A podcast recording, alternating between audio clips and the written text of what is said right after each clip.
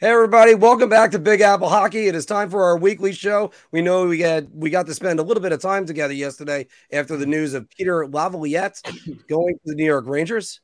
I screwed it up. Damn it. Laviolette. One. There you go. And Dinner's on, everybody. Number one already happened. number one already on. I am the great mispronouncer, Mr. Marc Williams. I'm glad you said that. And I am joined by the host of the final buzzer with John Falkowski, Mr. John Falkowski. I mean, that's kind of redundant, but yeah. Um, uh, mispronunciation counter at one. That's great. We got that out of the way right away, which is just excellent. But uh, congratulations to the Vegas Golden Knights. Uh, congratulations to Bruce Cassidy. Uh, what a story that that is. And I, I know we're going to be talking about that more. And as we spoke about yesterday, welcome to New York, Peter Laviolette. Now it's your turn to lead this team to the promised land. And the man who first got to see him in action, Mr. Anthony Laraco. Yeah, a long time ago, but um, nonetheless, congrats, as Phil said, congratulations to the Vegas Golden Knights. Uh, capped off a great NHL season by winning the Stanley Cup. Uh, kudos to them, their fans, um, you know, players. Uh, and now the off season has officially begun, boys. As my bottom tagline says, let the silly season begin. The buyout window opens on Friday. Uh, draft in two weeks. Free agency about two or three days after the draft. Let's go.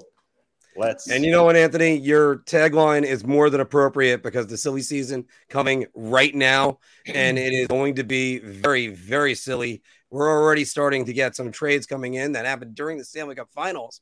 Can't believe they were allowed to do that, or at least that they were able to make the trade and announce it. Um, but also, uh, it, as I mentioned before, we had our stream reacting to the Peter Laviolette signing, and I'll be doing that probably the rest of his 10 year year. And also the Big Apple Hockey Tour. You up real quick, and I should say that DraftKings should have like a prop bet on how many times you mess up the pronunciation of that name in an episode because Well- that would be incredible, and I think that would get so many people involved with DraftKings. Well, if we end up at the draft in a couple weeks, then you know, then it's going to be me mispronouncing players, and we won't be able to do the Marc drinking game. So that's just going to be even worse. But the A block is brought to you by SeatGeek. Everybody, SeatGeek. Use the promo code Big Apple Hockey. Get twenty dollars off on your first order. Hockey might be done, but you could use it. Baseball and uh, concerts, anything.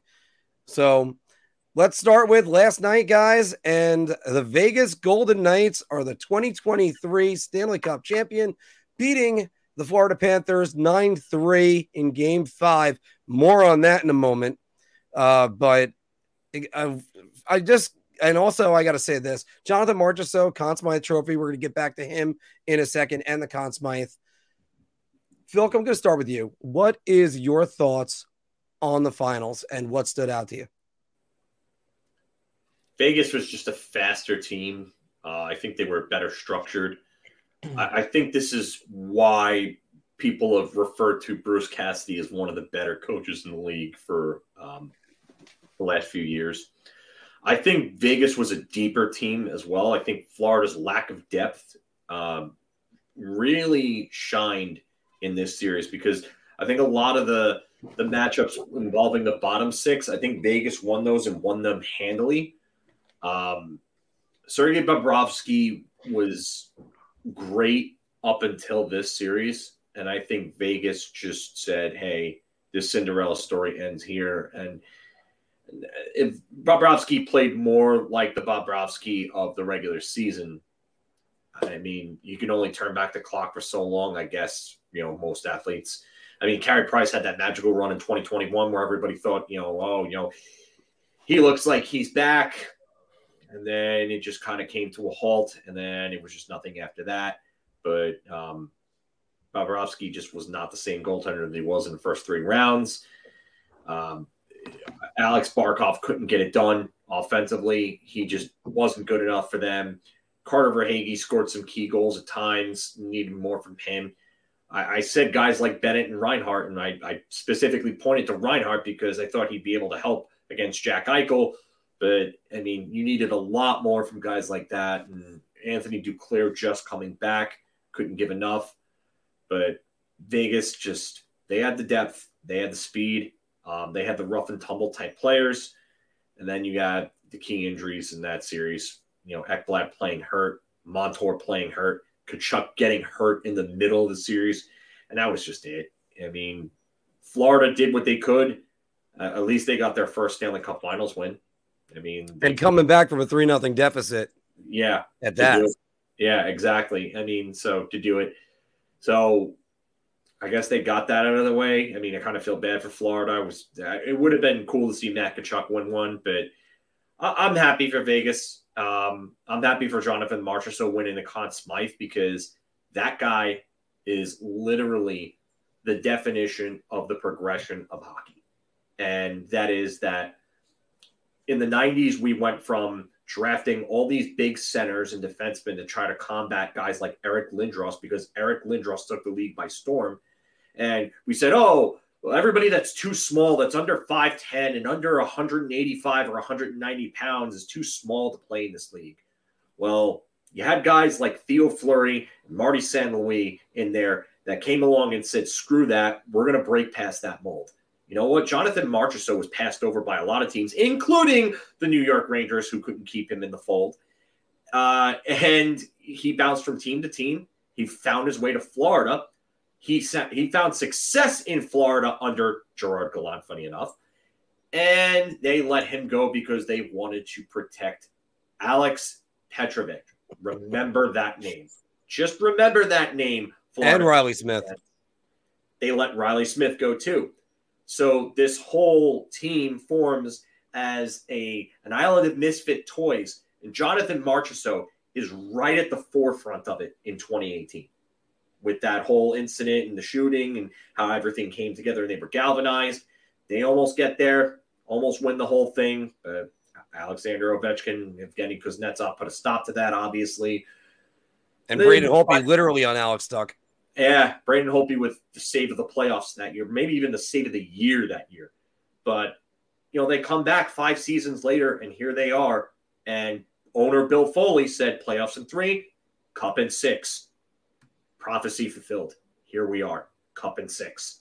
So Jonathan Marchessault, hat off to you. You're a pain in the ass when you're playing against my Rangers, and I wish they would have never given up on you and let you go.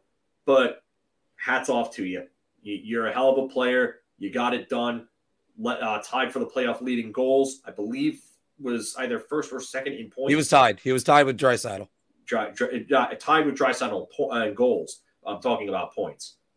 Uh, points. I think he was second. Second, yeah. So, but um, I don't. I don't care about Brett Howden. Whatever. I know people are gonna. Ranger fans are gonna say this. Oh, Brett Howden.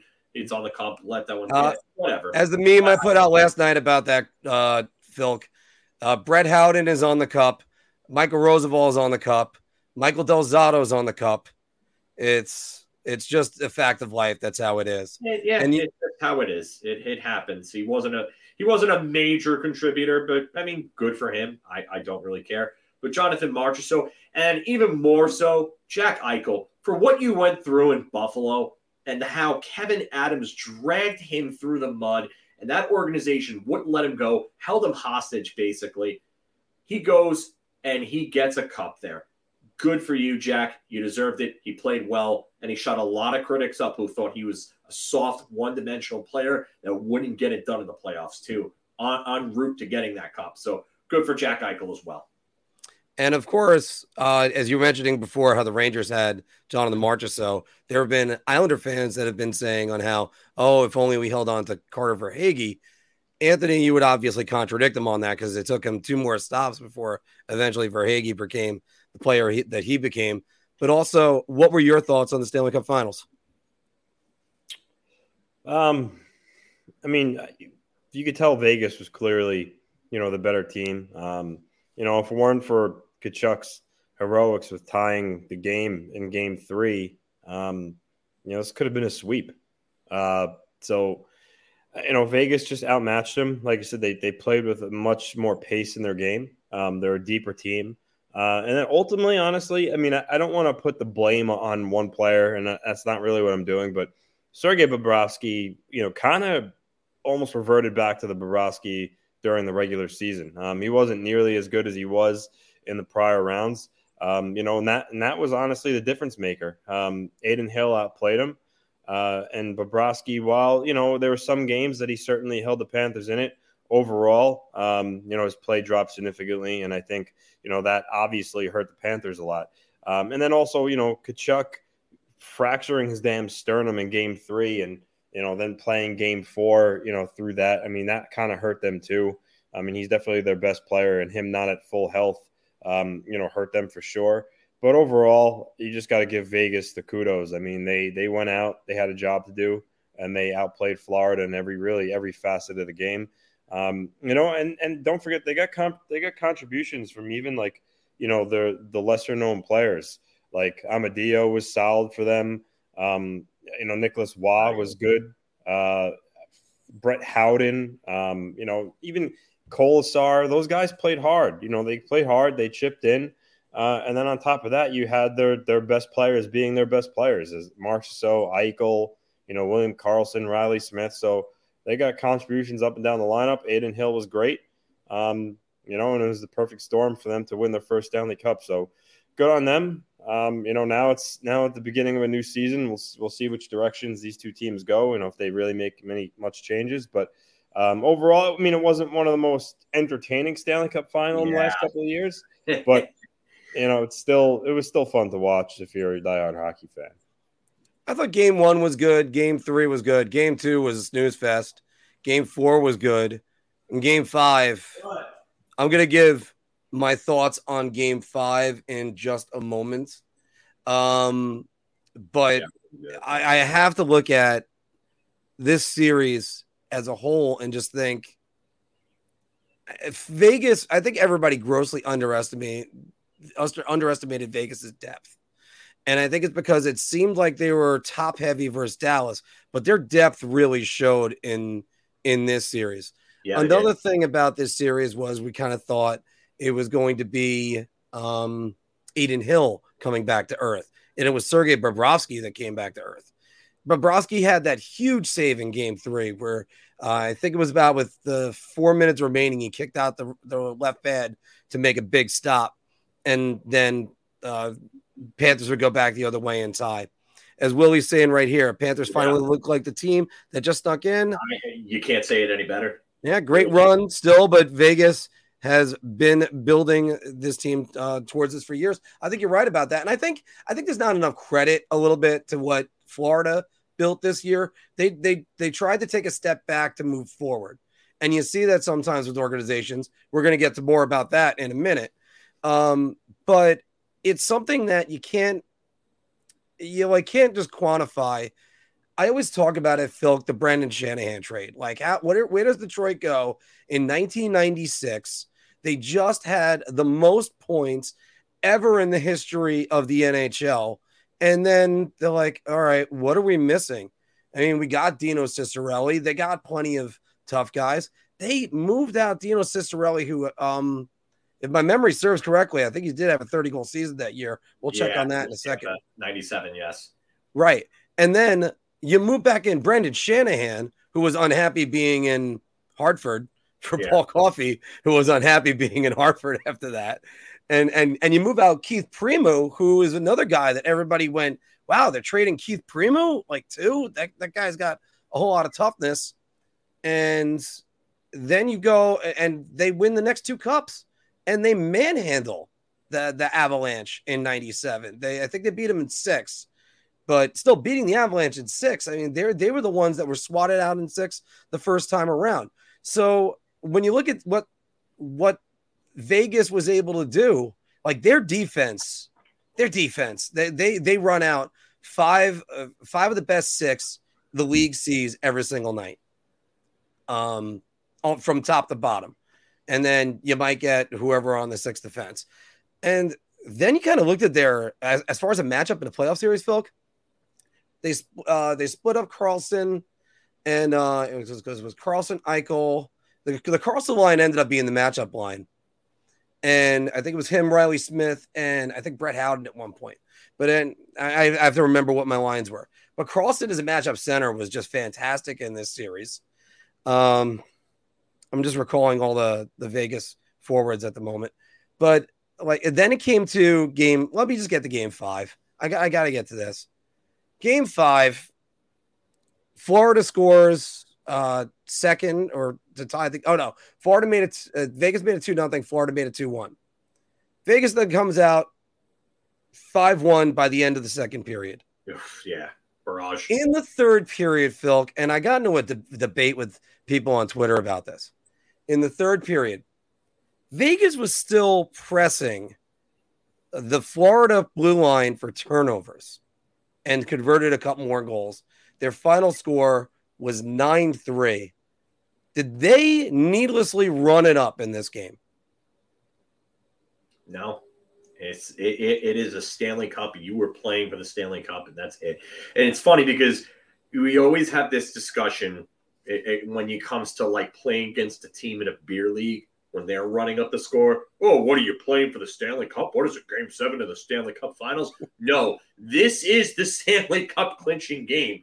They do everything that they possibly can do to make sure that they win that game. And they did. I have nothing, I have no problem with it. I don't.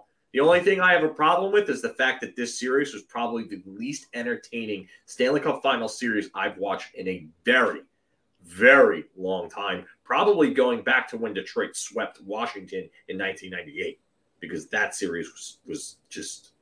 I mean, I loved seeing Detroit winning back to back, especially for Konstantinov being in the wheelchair and everything like that. But boy, was this series just not fun. And the refereeing was horrendous in this series. Mm. Just, you know what? I really, I don't think Florida would have beaten Vegas regardless, but I would have liked to have seen it with officiating on even grounds and consistent officiating because that that's part of what made this series just so boring to watch because Florida just felt like they were fighting off not only Vegas, but they were fighting off the officials as well. And you want to call a reputation? Fine. You do that in the regular season, not in the playoffs. It's unacceptable yeah. to do in the playoffs. You just can't do it. But again, uh, I'm not I'm not giving Florida an excuse.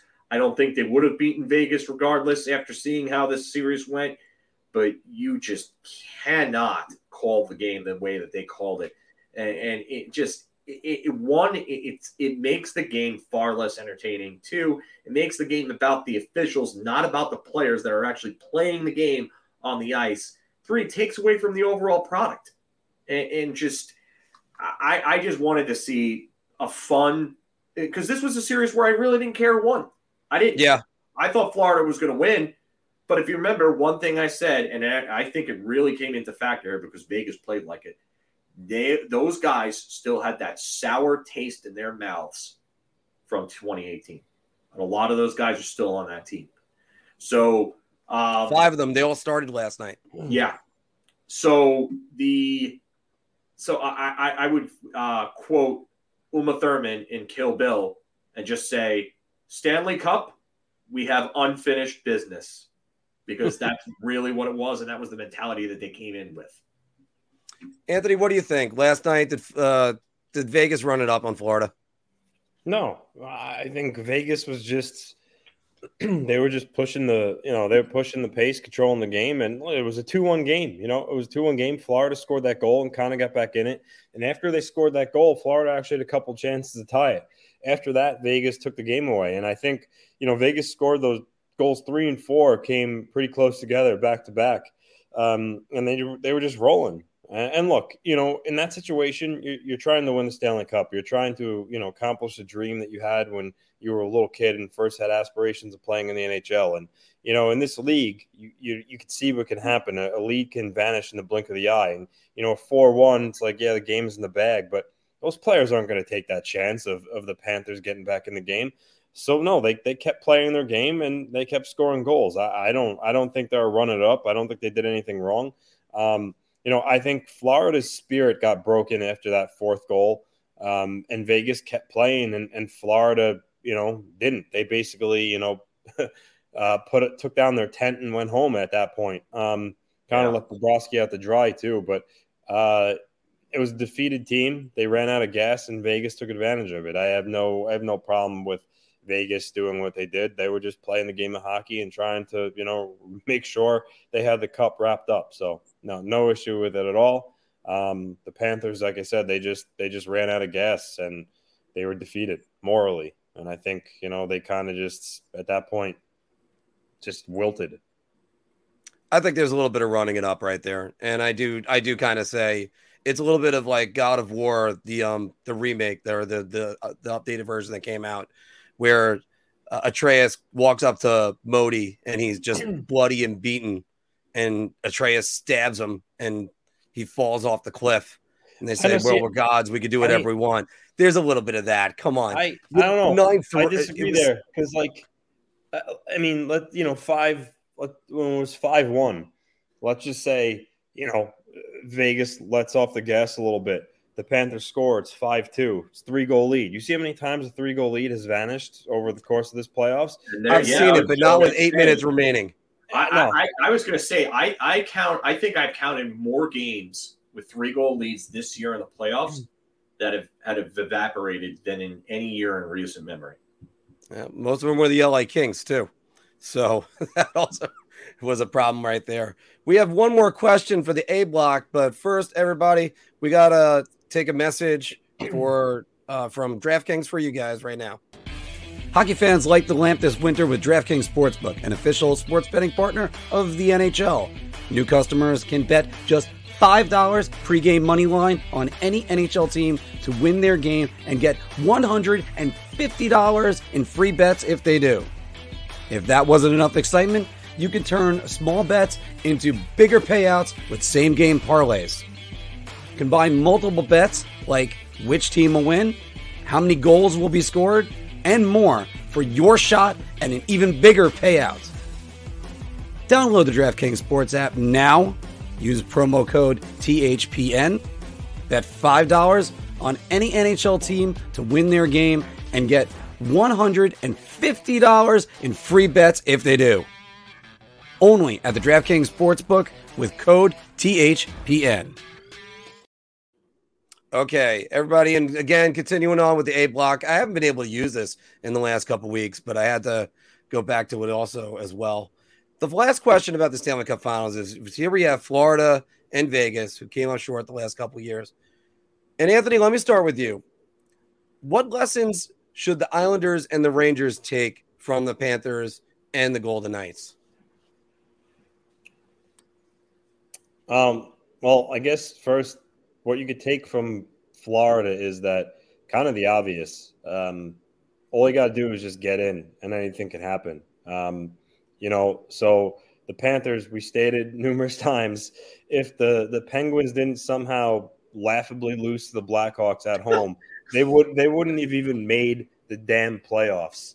Um, so yeah, and the Blackhawks wouldn't have had Connor Bedard. Yeah, yeah, yeah. That's yep. the crazier part. The, the, the you know what if scenario in a couple of years will, will be epic on that whole thing. But um, yeah, you just you just got to win and get in. So I think not just the Rangers and Islanders, but I think what honestly what this might do, uh, you know, going forward is you know if you're a team, and let's say you're you know four points out of the playoff spot and you're at the trade deadline, and you know you see that the teams around you are kind of all on the same level.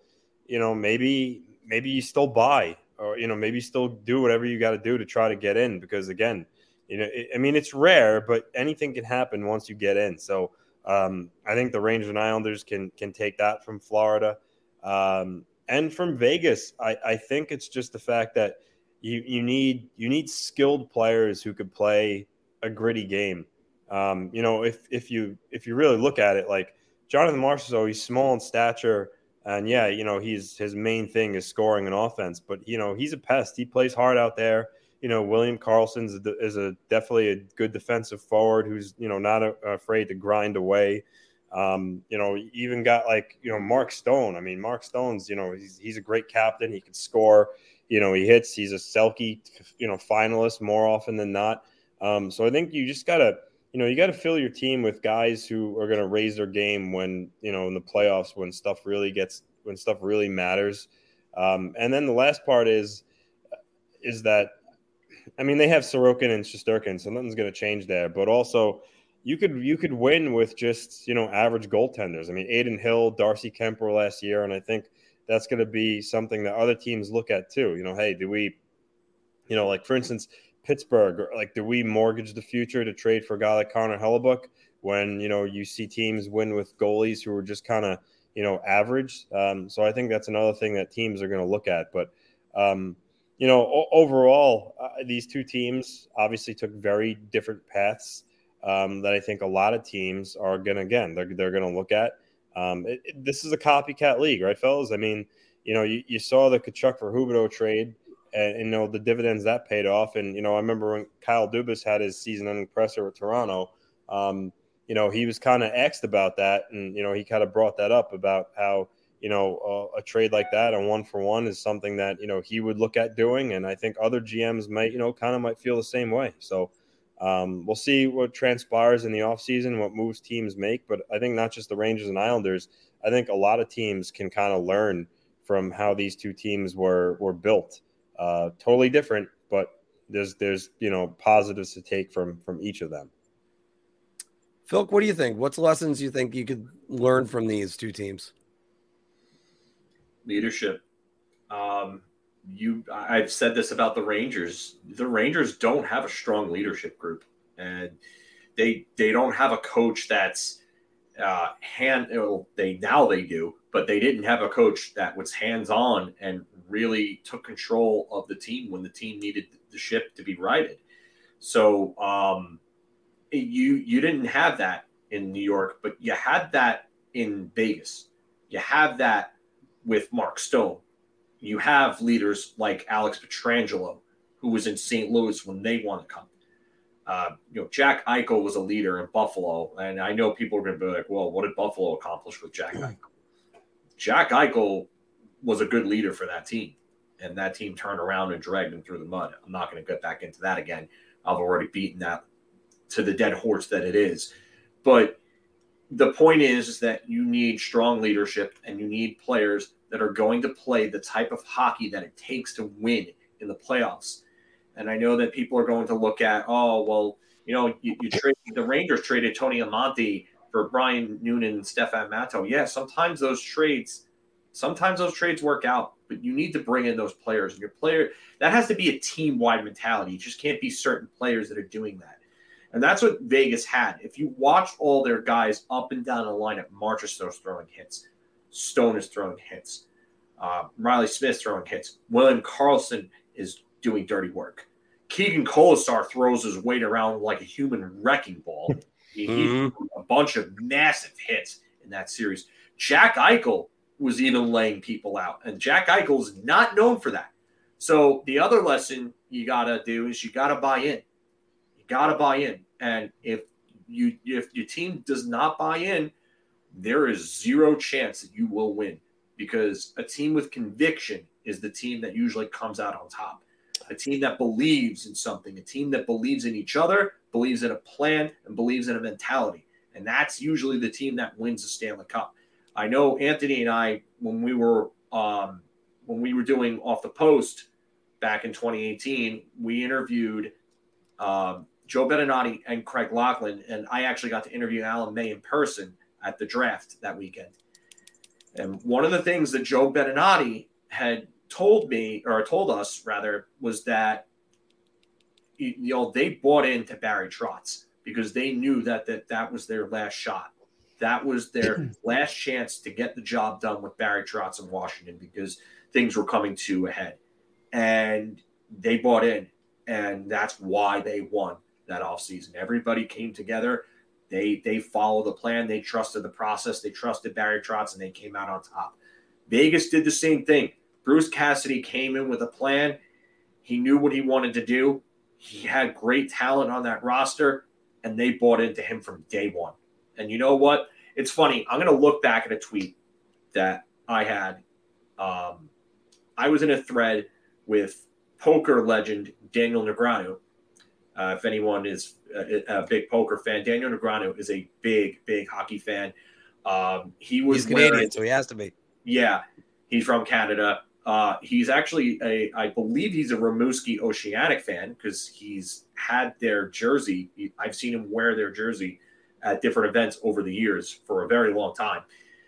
He back in January basically was saying, you know, throw the towel in. They're not um, they're not any good. This and that. They stick a fork in them. They're done. Those players at that time, that team was not playing well. They looked like they were they were only a few points out of first, but they were not playing good hockey. They were no. very inconsistent. And if um, if there's any lesson to take from that, it's just never give up. St. Louis last in the league January 1st, 2019, and they won the Stanley Cup. So you've got to believe, you've got to buy in. You know, I'm I'm looking I'm looking at the Vegas's roster right now to further talking about what we're discussing. I'm looking there's literally not one forward I could say with with conviction that that is soft when I go up and down the line. And maybe maybe Phil Kessel is is a guy, but he's literally the only one. Every every other forward that you see there, their names, they're all capable of playing a grinding, you know, gritty style. And again, to talk like I didn't even realize it, but William Carrier had 16 goals. Guys, a, guy's a third, fourth line player who's known for yep. you know defensive and hitting, grinding. 16 goals. Nicolas Roy, 14 goals. Amadio, 16 goals. These are bottom six players that are scoring, you know, close to depth wins over, over 20 goals. You know, these are guys that have 15 goals or more, and they and they play in the bottom six, and they'll they'll hit you and and you know play good defense. So. Um, that it's, it's, their team, their roster was built was built really really good. I, I just want to jump in real quick because this is kind of factoring to what you're saying here. This comment from Court.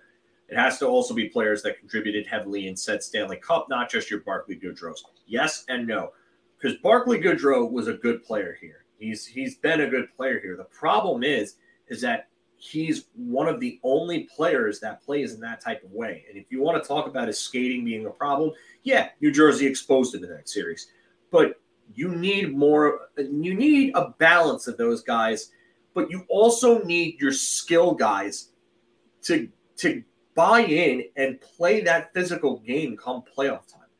Panarin needs to take a note from Marchessault. They're similar size, they're mm-hmm. similar statue, but Panarin doesn't play anything like him. He disappears come playoff time. Marchessault shows up, brings his A game, and plays like he's six foot four. He plays like he's Eric Lindros. Panarin plays like Casper the Friendly Ghost.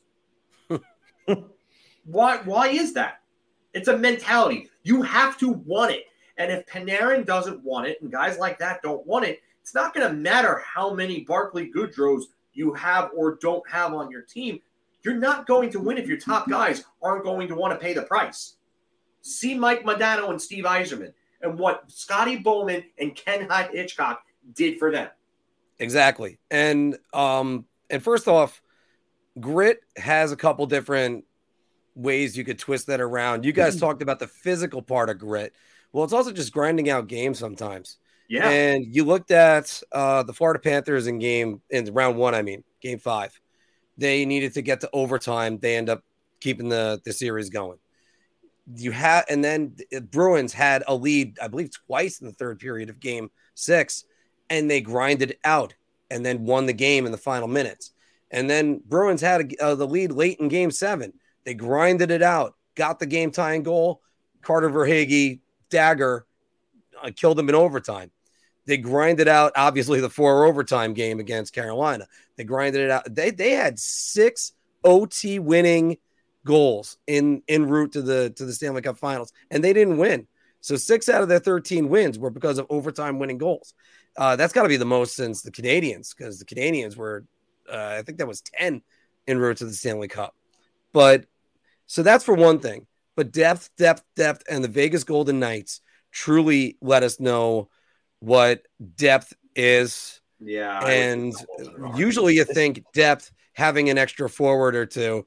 Um, I, I don't think it's I, I don't think the Rangers going to end up with Tom Wilson. You know, I, I, I, don't either, but I would absolutely take Tom Wilson on the Rangers. I would yeah, take Tom Wilson, gotta, but I, do have a question: Is he physically going to be able to do what he what he's been doing in his prime? I don't know if that. I think he's a little bit banged up now.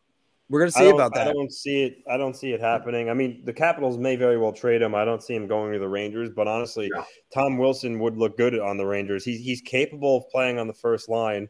and you know he's he's everything that we've been describing. I mean, every now and then, I think we could all agree he, he you know he kind of steps over the line. Um, but I mean, he's a guy you love to hate, but you would love to have him on your team. Um, the guy played 33 games this year and he had 22 points for for a guy who's not known to be an offensive player. Yeah, um, that that's his offensive good. game has come a long way. The other caveat to it, though, is the price on Tom Wilson. Um, the Capitals are going to get him. They're yeah. going to ask for they're going to ask for a lot, and you know, I mean, the Rangers. Well, if Will Cuylle wants Tom Wilson, go right ahead. You better What'd emulate him.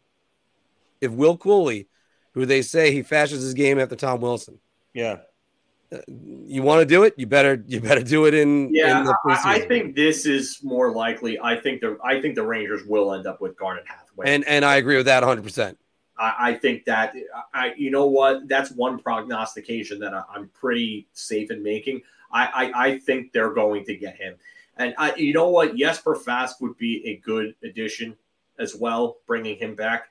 But I think Garnet Hathaway, with his size and his strength, would be the one that I think they're going to go after. But just to finish my point, Vegas depth, depth, depth. They weren't that deep to to not make the playoffs last year, but then this year you want to see it to test their depth. Usually, you talk about an extra forward or two, uh, that seventh defenseman that makes a difference. Whether it's uh, Doug Lidster for the '94 Rangers or Braden Coburn a little bit, or uh, I think Noah Dobson was a seventh defenseman one year with the Islanders. Um, but Vegas went through five goaltenders this season, and three in the play and, and two in the playoffs. I'm sorry and turning turning from Laurent Brossoit to Adin Hill and saying, Adin, um, can you please save us? And the guy turned in a Patrick Roy type of playoffs. You know, it's funny. Adin Adin Hill was traded to them in August, where news is kind of slow, and it's like when it happens, like Adin Hill for whatever it was, a fourth, fifth round pick, everyone kind of just dismisses it and be like, ah, you know, whatever. Turns out he's the guy that ultimately wins them the Stanley Cup. So, you know, yeah. Um, That's crazy. yeah, that, yeah. That, I, I, don't know if we've ever seen anything like that. Yeah. And by the and by the way, just to mention this, Adin Hill, 932 save percentage. Filk, who's in second place right now in the NHL playoffs with a 931. Igor Shesterkin. Anthony, who's in third place with a 929. You, I think you asked us this question a week. I have. I asked yeah, for the Stanley Cup Finals. Ilya Ilya Sorokin. Um, I mean, that's that's insane just to think about that those guys put in those type of save percentages and their teams lost that series. But look, there's still a lot of things, and obviously uh, Vegas. We're going to be talking more about them and their potential in a moment. But we've got to go to the bar, everybody shot. This is the easiest I've ever to answer. Miss a beer. I can't even begin to describe. I'm actually going to go crazy. I'm going to buy everybody around on this one.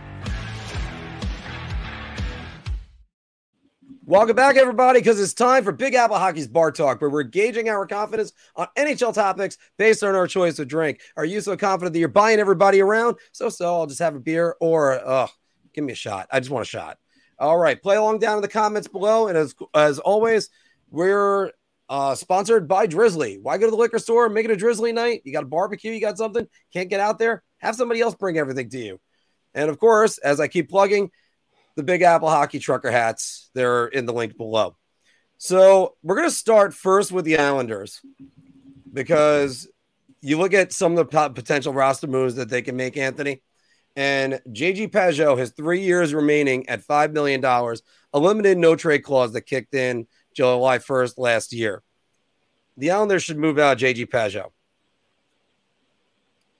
You know, I, I I love Pageau. I know why a lot of Senator fans were set to see him go because you know when he's out there, you know he cares and he gives it his heart and soul.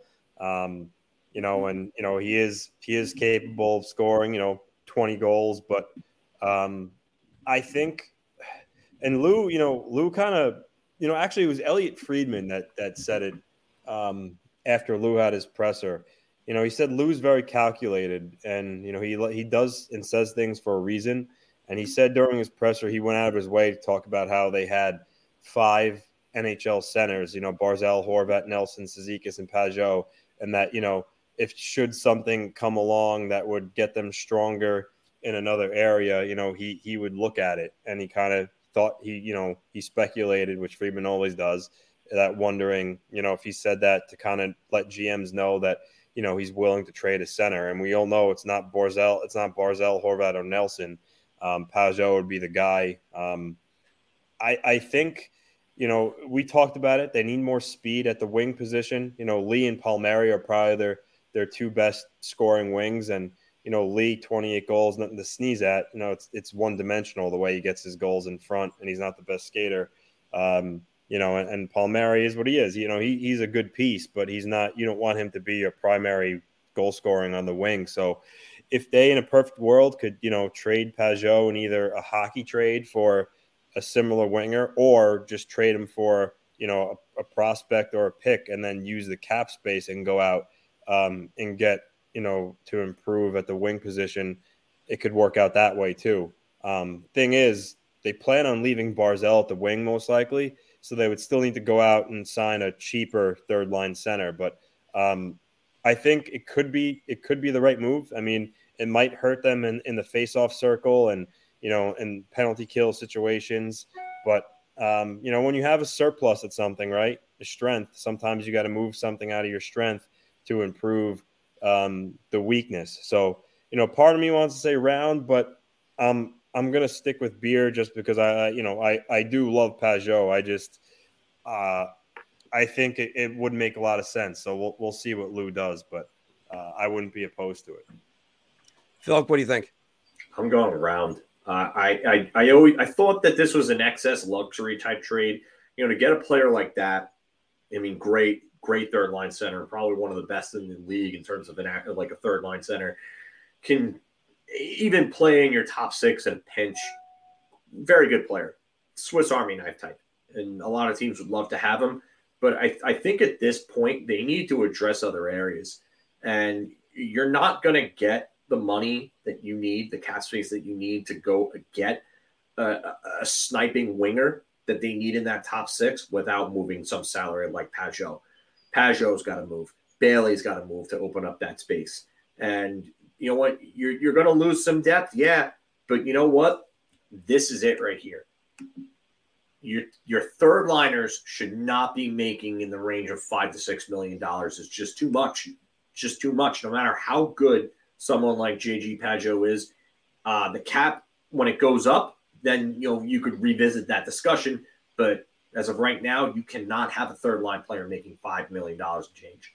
So uh, I, I, think it should be around.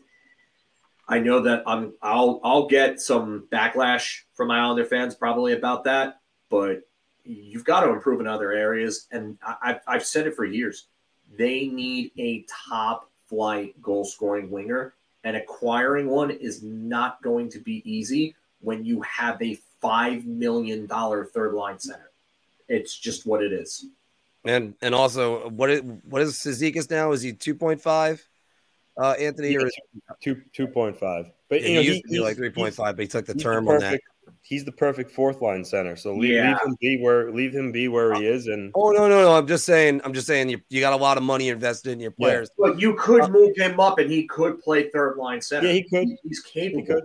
And he, he I, I agree with Anthony. He's probably better on the fourth he, he is probably better on the fourth, but he's capable of being a third line center, especially if you've got depth on the wings and you got two good two way wingers with him. Yeah, he can play as your third line center. You have a cheaper fourth line center, and then you can go get the sniper that you need.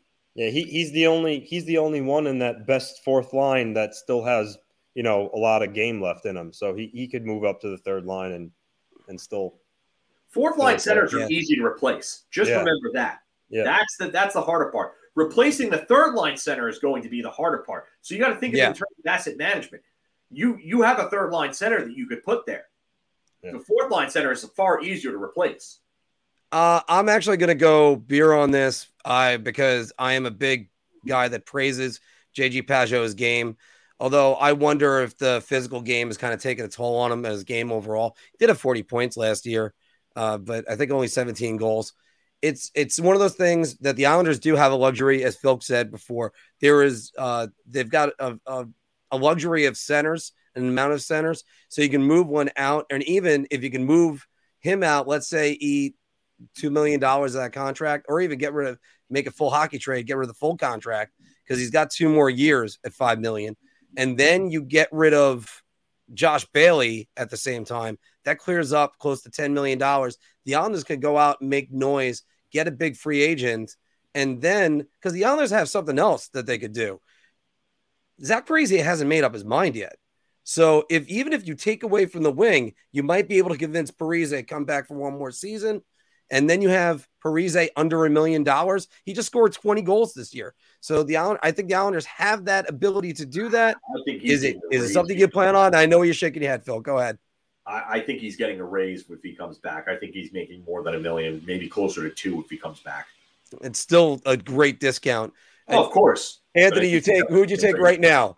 Uh, Zach Parise at two million or Josh Bailey at his full contract? Zach, Zach, Zach, layup. Yeah, Zach Parise, no question about it. Layup. Yeah, because that's that's the big thing, guys. It's not just a matter of who you get. You can get anybody, but you have to get the right player. Speaking of getting the right player, the Vegas Golden Knights got Ivan Barbashev, seven goals, and 11 assists, 18 points in the playoffs. He was fantastic on that line with Jack Eichel and Jonathan Marchessault. Chris Drury made a mistake by acquiring Patrick Kane over Ivan Barbashev. Phil. I feel like you're recycling things now because I've already talked about this quite a few times actually. So yeah, I, I I'm I'm gonna say round at this point just because I, I, think that they needed more grit, and it's nothing against Patrick Kane, who actually played all right. Um, it's it's the fact that they needed somebody who could give you a little more physically, that had a little more speed, that was built more to play in the playoffs, and that's you know hindsight's twenty twenty, and you you thought maybe Patrick Kane was holding out, uh, going to save that extra gear for the playoffs, and he did at times. At times, he was one of the, the better Ranger forwards. But Ivan Barbashev probably would have been able to give in this team a little more at both ends of the ice, and that would have helped them, especially against the Devils, who really smothered them with their speed. Anthony. Mark, you know I was banging this drum a lot, saying that I, I thought Drury should have went a guy like Barbashev would have made more sense. And again, I get why he got Kane. The guy was basically begging to play for your franchise. He's one of the best American-born players ever, so I think Drury felt obligated. But man, Barbashev would have fit the Rangers much better and would have made them much more of a dangerous team in the playoffs. So, um, you know, like Phil said, hindsight's twenty twenty, but uh, this is a round, and I got to tell you about Barbashev.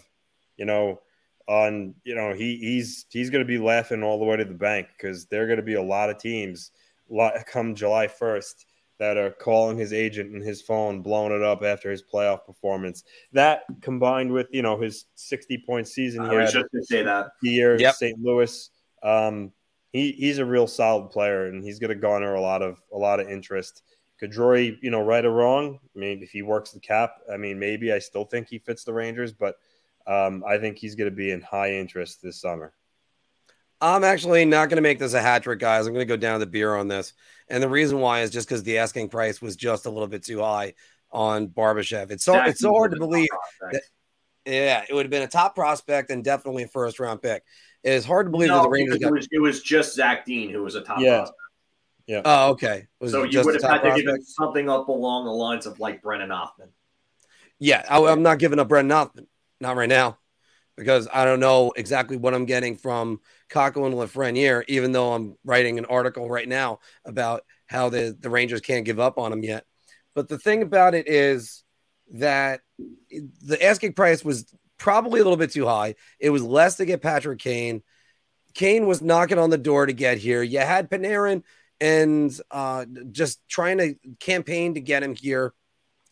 I mean, even Kane was kind of himself was saying it in the media so you kind of thought, all right, maybe this could work. And you know, if if you got lightning in a bottle, Patrick Kane from 2013, then that would have been fantastic, or 2015, either one. Uh, but unfortunately, they got Patrick Kane with a bad hip. Not really much you could do about that, guys.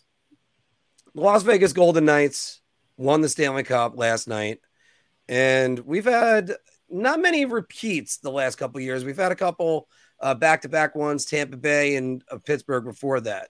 And Pittsburgh was the first back to back champ since Detroit. 98. Yeah. The Vegas Golden Knights will win another Stanley Cup within the next three seasons. And uh, I'll start with you, Phil.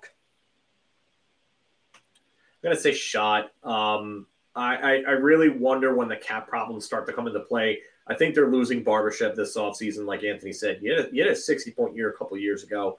Um, real big playoff year for them. Key contributor. He's going to get paid.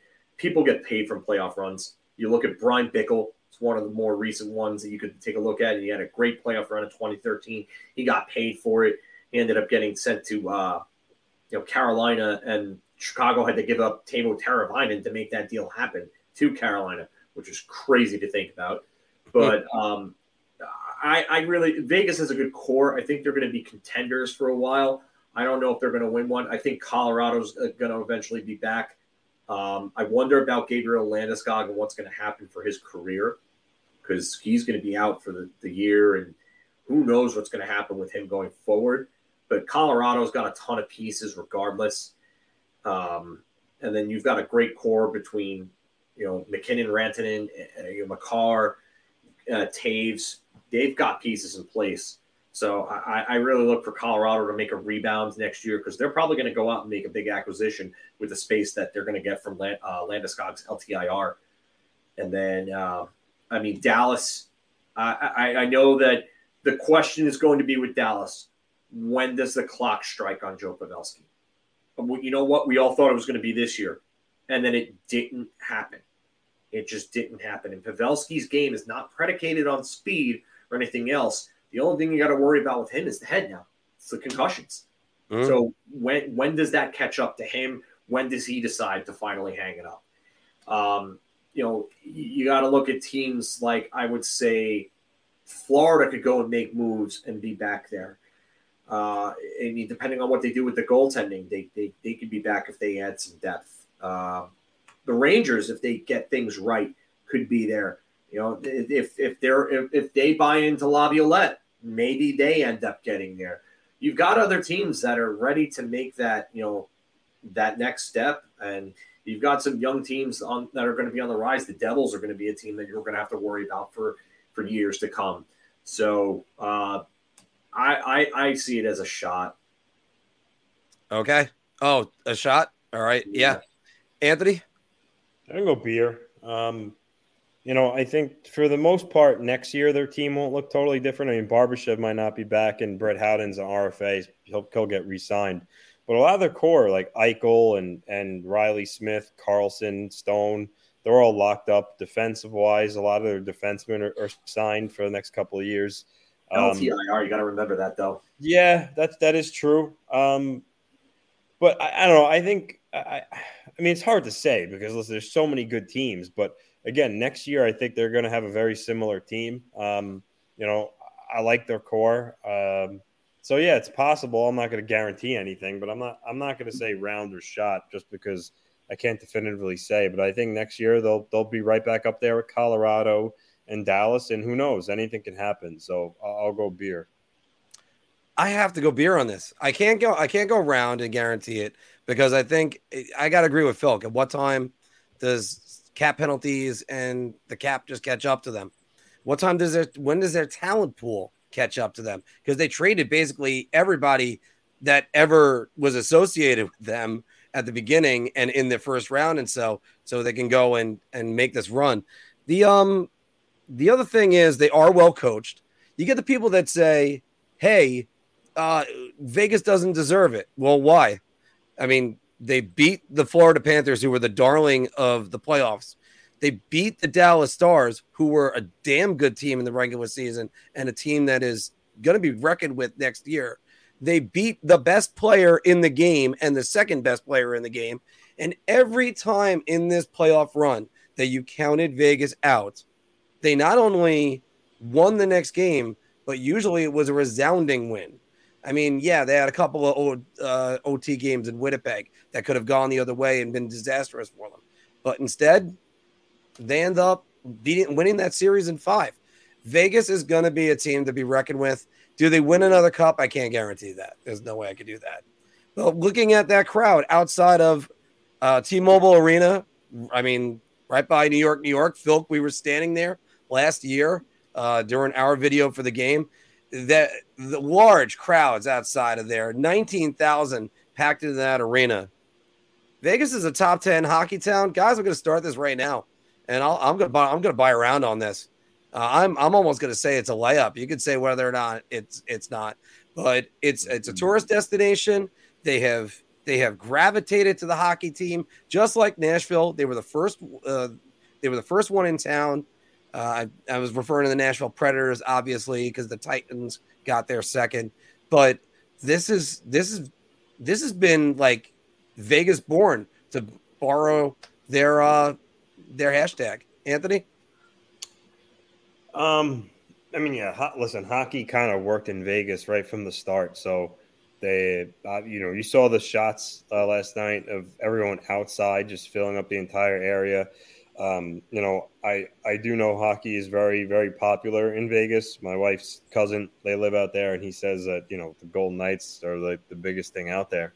Um, so yeah, I mean, I, I don't like. I'm not gonna sit here and try to name you know nine uh, better markets than them or whatnot, or actually say a number on it. But just just you know, kind of generally speaking, uh, yeah, sure. They're they're they're a hockey town. They're they work there. The fans love their team. Uh, atmosphere is great in the building. One of the best from what I hear. Uh, so I'll, I'll, go. I'll go around here. Philk. I mean, I know Anthony didn't want to get into you know numbers just because of the fact that you know he didn't really want to play um, I guess the numbers game and, and ranking. And, I mean, when I think about it, I mean, immediately right off the bat, I go to the two top Canadian teams. I go to I go to Toronto and I go to Montreal, and I say those are probably the two biggest hockey markets that are out there right now. Um, I, I, look at the Rangers. I, I, look at them because they're a big market, and their games are almost always sold out. Um, they they're almost always to capacity. And in the playoffs, that though the Garden is just nuts in the playoffs. If you've ever been to a playoff game in the Garden, um, you could definitely argue it. Um, I would say, I, I would say, I, am gonna say beer. Um, I, I, I think that they're uh, they've gotten a really strong market, and I'm happy that they're actually succeeding because if this project would have failed, then people would have been looking at Gary Bettman like, "What the hell are you doing?" And I think maybe Gary Bettman's head gets called for at that point. But Vegas succeeding the way that they did, having that first season the way that they did, and, and just even being there when we were there last February, not this past one, but the one before February 22 for the All Star game, just just the, the the atmosphere around it, and then like having having teams close to them, like Arizona is close to them. You know, you got the California teams that aren't too far. Like Vegas has had hockey. They the roller hockey's been popular in Vegas for a long time as well. So this is this has worked out really well, and I'm happy that they have. So let's let's see Seattle with that same success, and you know hopefully Seattle continues to to push forward and, and get better, um, so that this way they can go and say they have the same rule. We've lost Anthony there, but um, you know, hopefully Seattle has a similar, you know, level of success going forward. But yeah, I, I, I would say there's definitely an argument to Vegas being top ten. And and of course, unfortunately, we have to mention that when the the franchise started, the shooting that happened at Mandalay Bay, the Golden Knights really galvanized with the community helping it heal, and they're they're it's they're part of that city. That city yeah. is just as much Las Vegas Golden Knights hockey as it is. It's probably more so Vegas Golden Knights hockey than it is Raiders football. Raiders are sort of like um to borrow almost. I don't want to use the term, but borrowing a Civil War term, carpetbagger. They just kind of came on in. Uh, that's or mercenary. You could you argue they just came in because they were like, oh hey, and now you got the A's that are going to be going there likely soon. Uh, and I'm trying to run out a little bit more time to make sure I got Anthony coming back in a second. we might have to start the next one already as we're up to about 59 minutes on the show. Yeah. All right. Phil, Florida Panthers. They had six overtime wins out of 13 in the playoffs. I mentioned that in the A block. The Panthers were more of a Cinderella run than a contender run. Yeah, I mean everybody's going to look at it that way. That way, I'm going to stay around here just because I think a lot of people will look at it this way, and it's not just because of the overtime wins, but the fact that they snuck into the playoffs. They had to basically take down the beast that was the Boston Bruins. Funny enough, that their their mascot is basically a bear. They're, what they're based around is is a giant bear, a Bruin. So uh, the cat took down the bear, and they went on to Toronto. Toronto was then uh, you know, I don't think Toronto was favored uh, by any means just because Florida took down the best team in the league, took down a 65 win team. And then, uh, you know, I, yeah, I, I would say that they are a, uh, I would say it was more of a Cinderella run. And, yeah, I, I, wouldn't, I wouldn't look at them as like a contender. They, I think they'd have to make some real moves to get back and then maybe, maybe get a little lucky again. But again, poker players will tell you they'd rather be lucky than good because you can make all the moves in the world, all the right moves, still lose. But you need that luck sometimes to really win. Anthony, what do you think? Uh, were the Panthers more of a Cinderella run than a contender? Yeah, I think so. I think I think absolutely. Um, you know, they granted they were expected to be a lot better this season going into the year based on last year's season, but um, I think for sure just how they got in the playoffs, how Bobrovsky found his game at the right time. Um, you know, Tkachuk was basically every anything he touched went into the net, especially in clutch moments. Um, so I think this is a round. Um, and honestly, based like based on their team and what they have going on, the cap situation, I think next year, I don't think it's a guarantee they they make the playoffs. I think they'll they'll be in a battle. Their division's real good. Um, you know, there's good, there's going to be better teams battling for the wild card. Other teams are going to improve.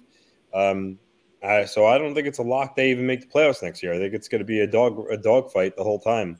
So we'll yeah. see. You know, I think it's a little bit of both, and that's why I'm going to go down the beer on this. I think that they were trying to build a game that was going to be successful in the playoffs. I think that's what they were working towards the entire time. And it was a process, and everybody kept on saying, well, they're built for the playoffs. They're not really built for the regular season. Well, you still got to make the playoffs. That's part of the problem. Uh, but getting to them once they beat the, uh, the once they beat the Bruins, and all along I said to people, I got Bruins in six. I don't think it's going to be all that easy. Oh no, no, what are you crazy? No, Florida's a good team. They're they're gonna run. Bobrovsky turning into a wall was something they didn't expect. No. He really wasn't in game six. But again, I keep going back to game six as being a more impressive thing. Sure, winning in overtime is one thing. But when you win a back and forth game where you had the lead in game in game six, they lost the lead, they got it back, they lost it again, and then they tie it uh, with Tkachuk and then win it. Uh, I always want to call him Luostarinen, but I think that's the wrong name. Uh, it's the really long Finnish name. That's yeah, you, you're Luostarinen. Okay, thank you. Um, I mean, Florida definitely had the moxie, and after the second round, when they served notice to Toronto that they're for real, they really served that notice to Carolina. I know the I know Pete will tell me Carolina uh, they really had more chances. They outplayed them. Their goaltender was amazing. But when Florida needed the goal, Florida got it. That's it's just that simple. And I do think this is this lean Cinderella run, but it was more like um, luck by design, if you will, as you were saying with poker. So, uh, and there's lots of times it's sort of like Florida had an open ended straight draw and flush draw the entire time, to borrow the poker term. Yeah. All right. Uh, by the way, we have an article from one of our new writers uh, to pay or not to pay Jesper Bratt. That is on bigapplehockeypodcast.com from Neil from Devil State of Mind. Everybody check that out. And Philk, the dying question right now is both Jesper Bratt and Timo Meier are both RFAs this year and are both going to be paid big money. Anthony, I'll start with you. The Devils will have more difficulty signing Bratt than they will Meier. It's a tough question. Um, I both think, you know, after Bratt only getting, you know, a one year deal last offseason would surprise some people. I think this is the year he's going to get a long term deal. Um, I think Meier, you know, is going to look to cash in too. It's just, you know, he's one more year RFA year left. Um, I mean, so I guess theoretically they could sign him to a one year deal and kick the can down the road like they did with Bratt. But um, I don't know. Based on how what they what they did with Bratt last summer, um, I, I tend I tend to think that this is accurate. Um, I think Bratt might be a little bit harder. Um, you know, they they invested a lot in the trade for Meier, so I certainly think they're going to do everything they can to, you know, retain him and give him a long term deal. Um, I, I I would imagine both in a perfect world would want you know eight years. I don't know if the Devils are going to give eight to both, but um, you're looking at you know eight million AAV for both of them. Probably, I think that's the the ballpark you're looking in. Um, so the Devils are going to invest a lot of years and money in these two. Uh, however, I do think Meier is going to be a little bit easier. So I'll go, I'll go around here. Phil, what do you think?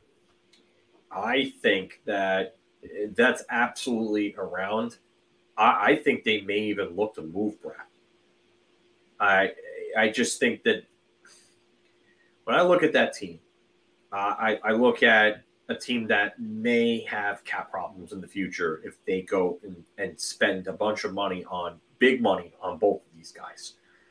So in, the next few years, you're you're looking at. I mean, thankfully they, they got Jack Hughes under control. They got Nico Hischier under control. They have Ondrej Palat at six million for another four years going forward.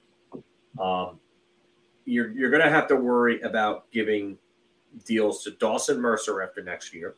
And then restricted free agents this upcoming offseason Nathan Bastian, Jesper Boqvist, Jesper Bratt, Michael McLeod, Timo Meier, Igor Sharangovich, and then unrestricted Haula, Wood, Tatar. Are they going to look to bring back Miles Wood or are they finally going to move on from him? Erik Haula will probably get money elsewhere, I would imagine. Tomas Tatar, I, I think he goes to the highest bidder. I don't think he's back. But then then again, you got to replace that production somewhere somehow. So for me, I, I know that they have a ton of cap space to work with because they just don't have anyone. They re- they only have really four forwards right now under contract, and then they have four defensemen and then they uh, well they have five technically with Luke Hughes, but I mean they have five defensemen under contract. And then Kevin Bahl is a UF, uh, RFA. Ryan Graves is a UFA, and then you got to worry about Mackenzie Blackwood. Are you bringing him back, or are you going with Vanecek and Schmid? I'd imagine Vanecek or Blackwood is probably dealt because he's a restricted free. Yeah, I think I heard they might not. I heard they might not tender him. They might if they don't tender him, that's interesting. Instead of getting something for him, but I, I mean, I I wonder, I wonder if they can really go and give Jesper Bratt that type of money because I don't think Jesper Bratt scores what he scores without playing with Jack Hughes. And that to me is going to be the biggest thing when they have to take a look at that. He's he's a good skater, but he was abysmal in the playoffs after the Ranger series. I mean, abysmal against Carolina. So, do they really want to go and give him a bunch of money with the series that he had after that, knowing that that's the type of play that they may get from him going forward in big in big situations? I don't know. I I'd imagine they'll probably make an effort to sign him, but where's the cutoff point with them? Where where is Tom Fitzgerald's cutoff point with him? Because if you're going to give him money close to what Timo Meier's making, Timo Meier's got the pedigree to to command what he might end up commanding. Jesper Bratt, I don't think has that type of pedigree. So That that's the discussions that I imagine that they had back there. But yeah, they're definitely going to have a lot more difficulties uh, signing Bratt. Uh, let's make it a hat trick, guys, because I think it's definitely going to be around on this. I think Bratt is going to really kind of make it difficult for the Devils. There is a short term deal that they were looking at so he can cash in on his UFA years. There is a long term deal that he's looking at. But I also think, as Anthony and I discussed, you weren't uh, available when we did it last year, Phil. But the, the when they went to arbitration with Bratt, they should have signed him. They should have signed him long term. And instead, now it ends up being a, a very sticky contract situation.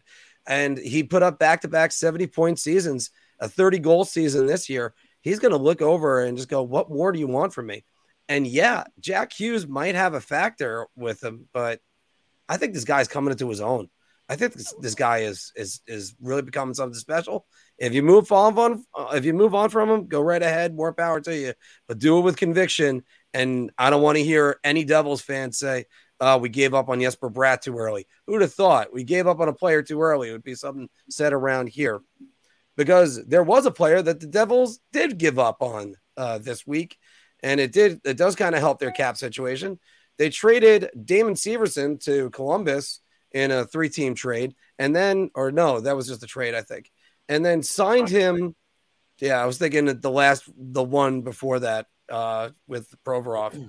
Uh, and then they signed him to an eight year deal for $6.25 million per year. Philk, Columbus grossly overpaid for Damon Severson. It's technically a sign and trade. So New Jersey actually gave him the deal and then dealt mm-hmm. him to Columbus. So, um, but yeah, they did over. They they're paying a price for him and I, I just don't think he's that good. I don't. I, I, I think that he's a guy that scored you 35 or so, maybe hmm. 40 points in a good year. Um, an okay puck mover. This is not an impact player. Um, I, I just I don't I don't see him as somebody that's worth six point two five million dollars in an eight year deal just that, that and then they gave up all you know to i mean i, I just don't understand it. You could have gotten him in ufa and I, I don't know if anyone would have given him 6.25 million in ufa was there a team that maybe would have done it? I don't know. Usually they're they're usually they say there's always one team that'll go out and make that ridiculous deal but I don't know. Damon Severson just doesn't seem like that good of a player. Anthony. In the years are are too much for a player like him. Um, and the dollar amount is a little high for my liking. Um, but they call this the silly season, right? I mean, free agent, I know it's not even free agency, it's not even free agency yet, but teams do it all the time. You know, they, they have a need, they see a player, and you know they overpay him. It's just, uh, you know, it's just how it goes. Um, and I think when you combine the fact that, you know, based on the amount of offensive defensemen out there, I mean, the list isn't too great. I mean, you have Klingberg, Dumba. I mean, there's not there's not much out there, and the Blue Jackets likely looked at it as, you know, this is a guy that has, you know, two 11 goal seasons to his name, you know, a 40 point year or 39 point season. And, you know, their defense needed a lot of help and they decided to do it. So, I mean, perfect world, I'd like him at five years, maybe five and a half million, five million, but it's just not realistic in this climate. Again, he was just, I mean, whether you like it or not, this is how it is. So I'll go, I'll go beer. Um, I don't like the deal, but when you consider everything you got to consider when it comes to, you know, free agency, I don't know if I would say grossly overpaid, but he did get overpaid. oh man, Woof. spending ten million dollars on Severson and Gudbranson. Woof. Uh, I I gotta go. I gotta I gotta go round on this one, guys. This is all. You know what? We haven't had one yet. This is a layup. I'm gonna go definite layup on this one. You mean to tell me that a guy I understand the point production. Let's look at the point production for a second. 46 points last season, 33 this season, 31, 39. He's had 21, 24, 31, 21, 17. That's that's that's all good and, and, and well and good. Now you want to tell me that there are other numbers that don't matter. Maybe this one's overrated. Let's look at his plus minus for a second. Minus 13, minus 8, minus 31, minus 8, minus 27, minus 20, minus 8, minus 14, and plus 9. He's a minus 120 for his career. He's a defenseman Mark. in name only. And I actually kind of like Damon Severson. I would take plus, him on my team, but not eight years. Plus minus is plus plus minus is one of the most misleading. I mean, to me, not really all yeah, that important. Here, here's the problem. When and it's, when and it's played, that bad, when it's that bad, that means that there's something really wrong with you. And, yeah, yeah. I mean that is fair, but he also he's also played for a Devils team that's been bad for the majority of the time that he spent there. Minus um, 120. Like if he was a minus, like, I don't know, 30 or something like that. Okay, 20, fine. 2018, they made the playoffs. His four, his his fourth year, he was 23 years old, minus eight. 20, 2019, they were supposed to be a team on the rise, minus 27, then minus 20, then then he, he he's bucked up to a minus eight and 56 games three two, two years ago, and then uh minus 14 last year. Uh, I'm I'm sorry, no, uh, we we could say plus minus uh, isn't right, but th- there's times where it is. It's an interpretive stat. Have you watched the guy play defense? Yeah.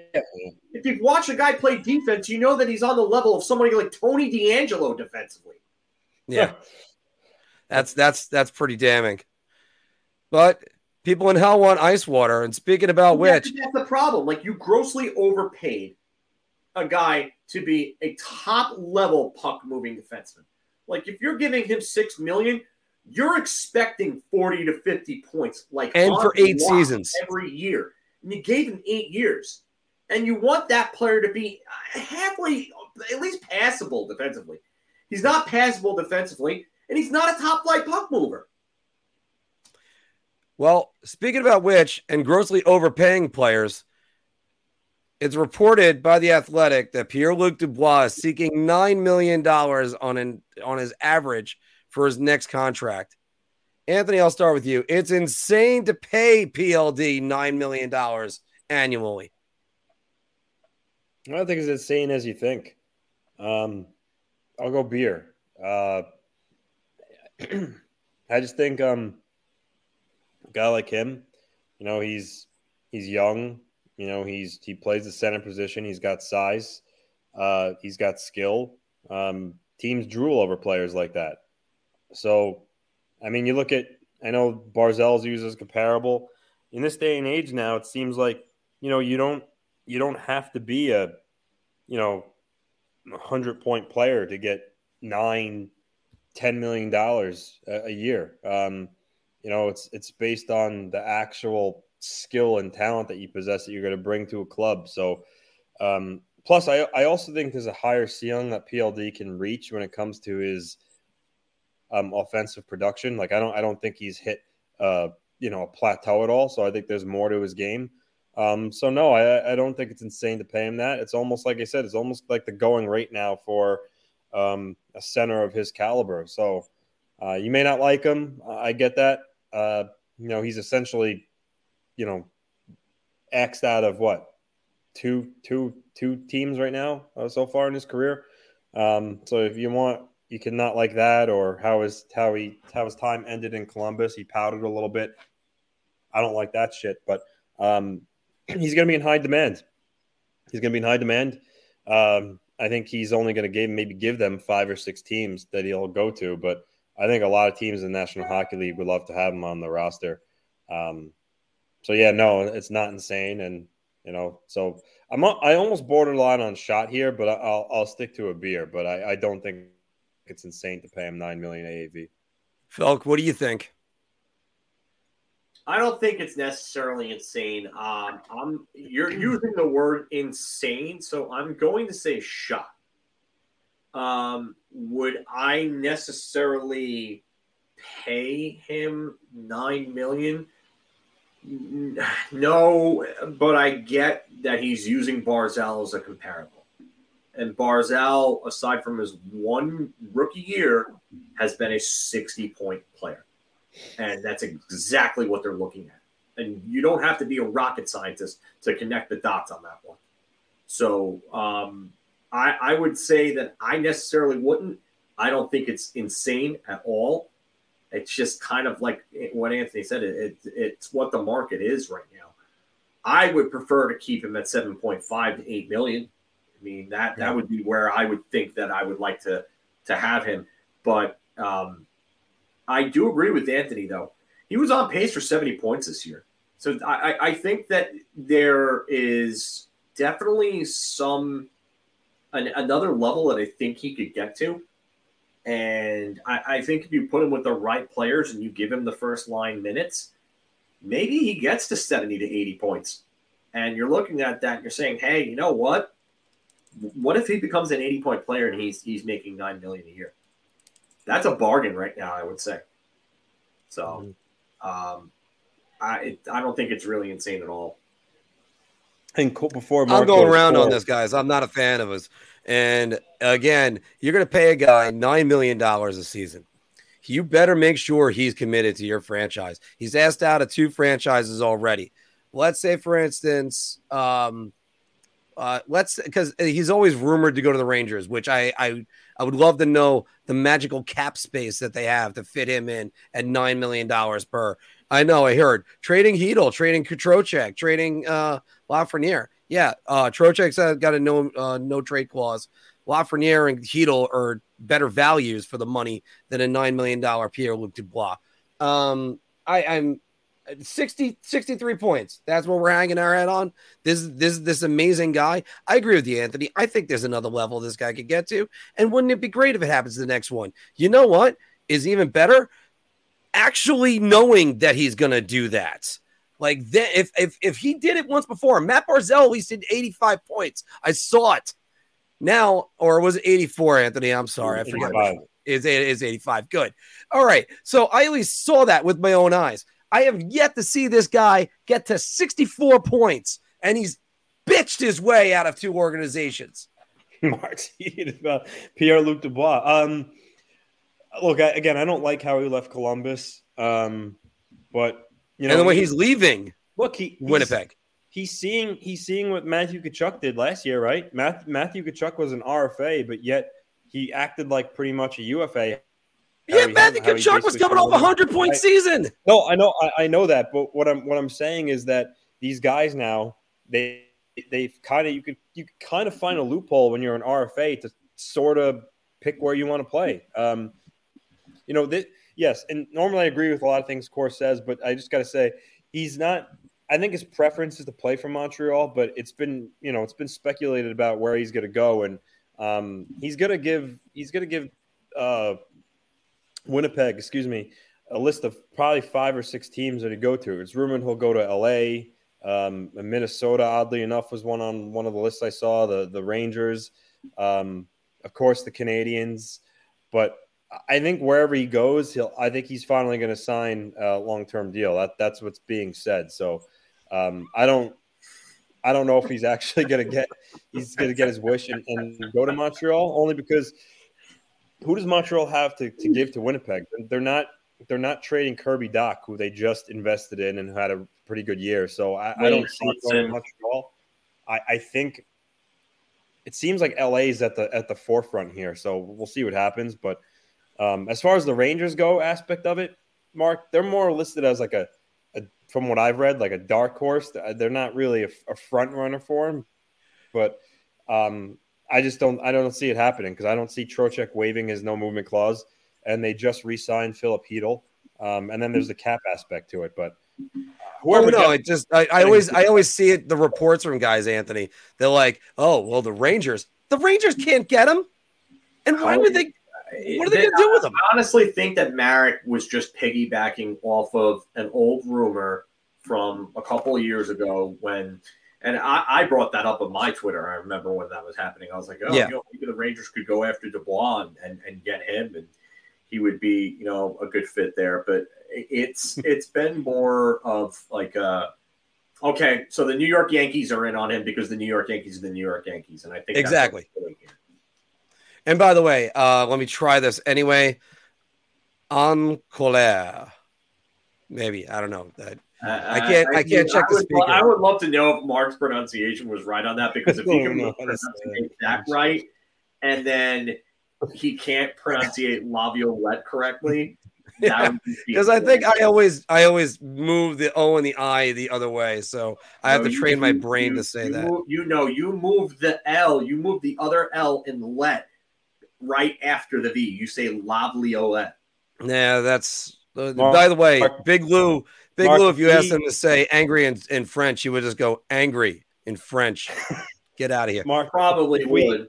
He probably if would. we happen if we happen to get to the draft in in uh, Nashville, um, I'm gonna somehow get you next to Big Lou on the floor and just and just see how that goes. I gotta, I gotta, I gotta do it. I think everyone on here would would want me to do it. Um, yeah, that that would be that would be yeah. must see must see viewing. well, I'll see. I'll see. There's there's actually two more topics we got for bar talk right now. That'd be great. We'll do some more in the Q and A. Uh, quick Q and A because I know Phil's got to run and so do I, by the way, but um, at least a little bit longer. But guys, going back to the finals, obviously, when it's all over, all the injuries come out, and you got look no further than the Florida Panthers. You got Aaron Ekblad, broken foot since the first round. Matthew Tkachuk, I didn't call him Keith, broken sternum, and that was in game three. He had that, and Anthony's got a story about that in a second. Brandon Montour, torn labrum, and he's going to need surgery. He's out the next three to four months. Hockey players are the toughest players in sports. This is such a like my sport post, but yeah, I'm going to go with round. I'm going to go with round just because they wear the least amount of they, they wear a, a, a, a, really small amount of padding compared to like football players. You know, baseball is not really a contact sport, neither is basketball. But I mean, the injuries that they deal with are turf toe and all that other crap. Yeah, I, I get that's annoying and it hurts, but hockey players take pucks to the face and they, they come back the next shift. So yeah, like my sport, like my sport, like my sport. I'm done there. Moving on. Okay, so we're gonna go with the round on that yeah. one. I'm actually gonna tap it again and say around on this one. Now look, when you look at baseball, um, I'm trying to think of. I think it was uh, Jack Youngblood in football. He played with a broken leg. Kirk Gibson in the 1988 World Series could barely oh, stand. What? I think that was a torn ACL, right? I think it was. He could barely stand, and uh, he ended up homering off for Dennis Eckersley to win Game One of the World Series en route to a Dodgers sweep. Yeah. But the baseball players are now so babied that you can't even they can't even try to be tough. I mean, Aaron Judge did a great job last year because he was having a historic season and it was also his contract year. So it was basically screw you, I'm staying in the lineup. Don't worry about that. Now going now football players again, football players can be very tough. I, hockey players hearing what they endure and especially when the when the, the series is over. Football players play one day a week. Yeah, and one day a week. Hockey players are playing four, three, four times a week. Sorry, and it's a longer schedule. It's over more months. Especially when it comes to these playoffs, Anthony. Yeah, it's around. I mean, you, you hear the stories of you know what the guys play through. Um, you know, you just saw it with the players you listed at the bottom before.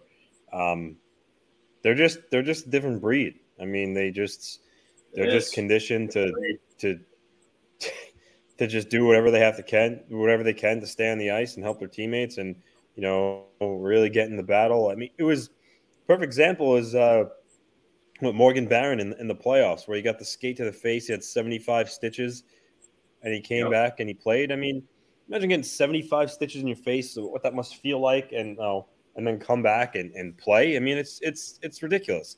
I mean, I hate getting one stitch. Chuck has a fractured sternum and he scores a tying goal in game three in front of the net where there's, you know, sticks and bodies on him. And I mean, forget about it. a fractured sternum. You know, Mark's Mark's not getting out of bed for six months. You know, this is let alone going to the front of the net in a Stanley Cup final game. It's yeah, yeah, they're they're they're insane. Easy round. Yeah, that's that's an easy round on that one. And so we'll do that one more time. Guys, I did throw this one in there at the last second. This is another easy round, I think, for all of us. It's going to be a layup. But Anthony, I'll start with you. The NHL on TNT is far better than the NHL on ESPN. Yeah, I mean, round. Um, this is we this really is, got into the layup talk. Segment, yeah, um, they're just they're just much more entertaining with Gretzky and Biz and you know Anson Carter, um, Liam McHugh. They just they got great chemistry. Don't you know, forget Henrik. Yeah, they're they're they're great. They're great. I, I I love watching them. I mean, you know, ESPN they had they had the name power to it. It was like oh Messier and Chelios and you know uh, PK Subban and, and eh, but their I don't know their, their coverage is more it's more kind of just vanilla like bland. I would TNT I think does much better job with the presentation and from everything from A to Z. Um, I don't know what ESPN has to do to make it a little better, maybe a little less robotic, but um, yeah, I think I think this is a round, an easy round. Phil,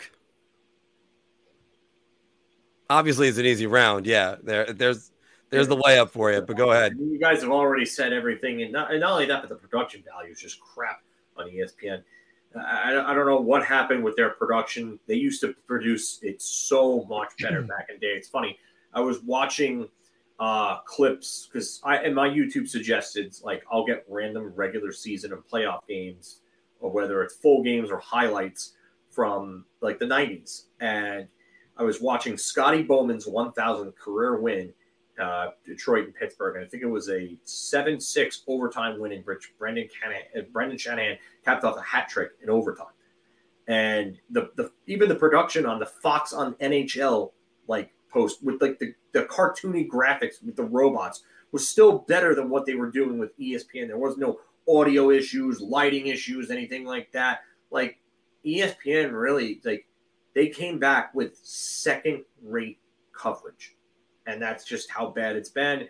And then you you add like the bad commentary that they have from certain commentators. I'm not going to call out anybody, but it's already been discussed. We, a lot of people know who Public Enemies I'm talking, which Public Enemies I'm talking about um, there, but it's it, it just it, it feels like they're just putting out a product to get eyes and they're not really putting their heart and their soul into it and that sucks so i hope that they improve it yeah the espn's a far cry from what it used to be and the, the, the worst part is they have the elements to make it great.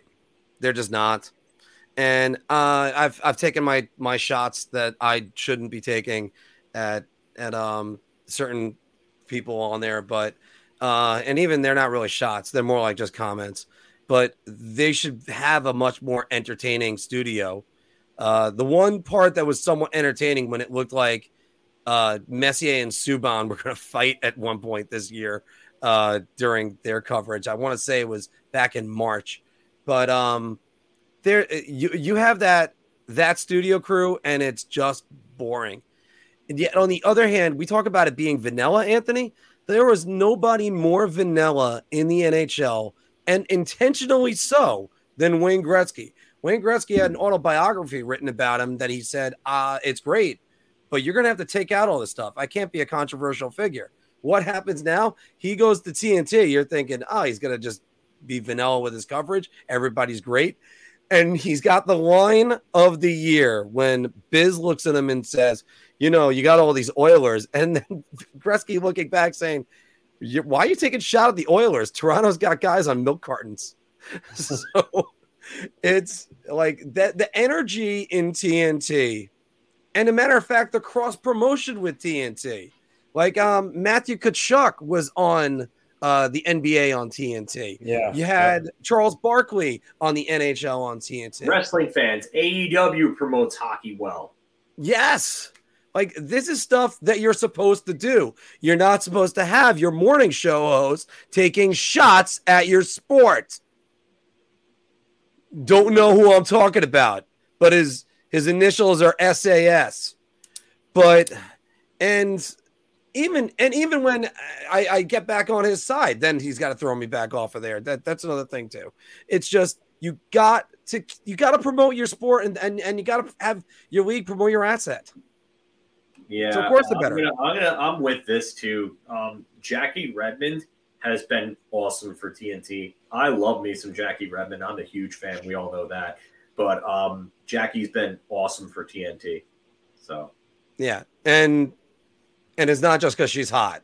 She's there's you know she does a great job. She's been basically the lead anchor for Jackie ESPN Network. Twitter. A what? I did once call her Jackie Zero Fucks Given Redmond after she roasted somebody on her Twitter account. oh, that's awesome. That's awesome. Guys, thanks very much for Big Apple Hockey Bar Talk. We were gauging our topic on NHL topics. Uh, we're gauging every, uh, we're gauging our confidence on NHL topics based on our choice of drinks. See, when you talk too much, it's just what happens. Let's go to some of your questions. We're running short on time, but uh, let's get some of them. What you guys might have right now. Uh, most boring Stanley Cup snooze fest. yeah, it is. It, it, it, it just wasn't a highly entertaining series.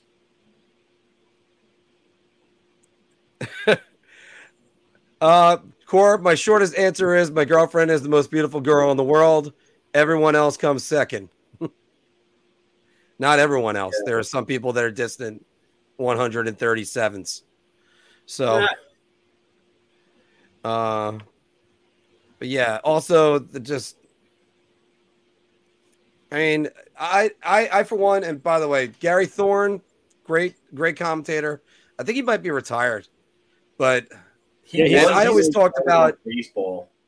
Yeah, he's well, pretty, he was doing the Blue Jays, and then they replaced him. he's pretty up there in age now, Gary Thorne. Yeah.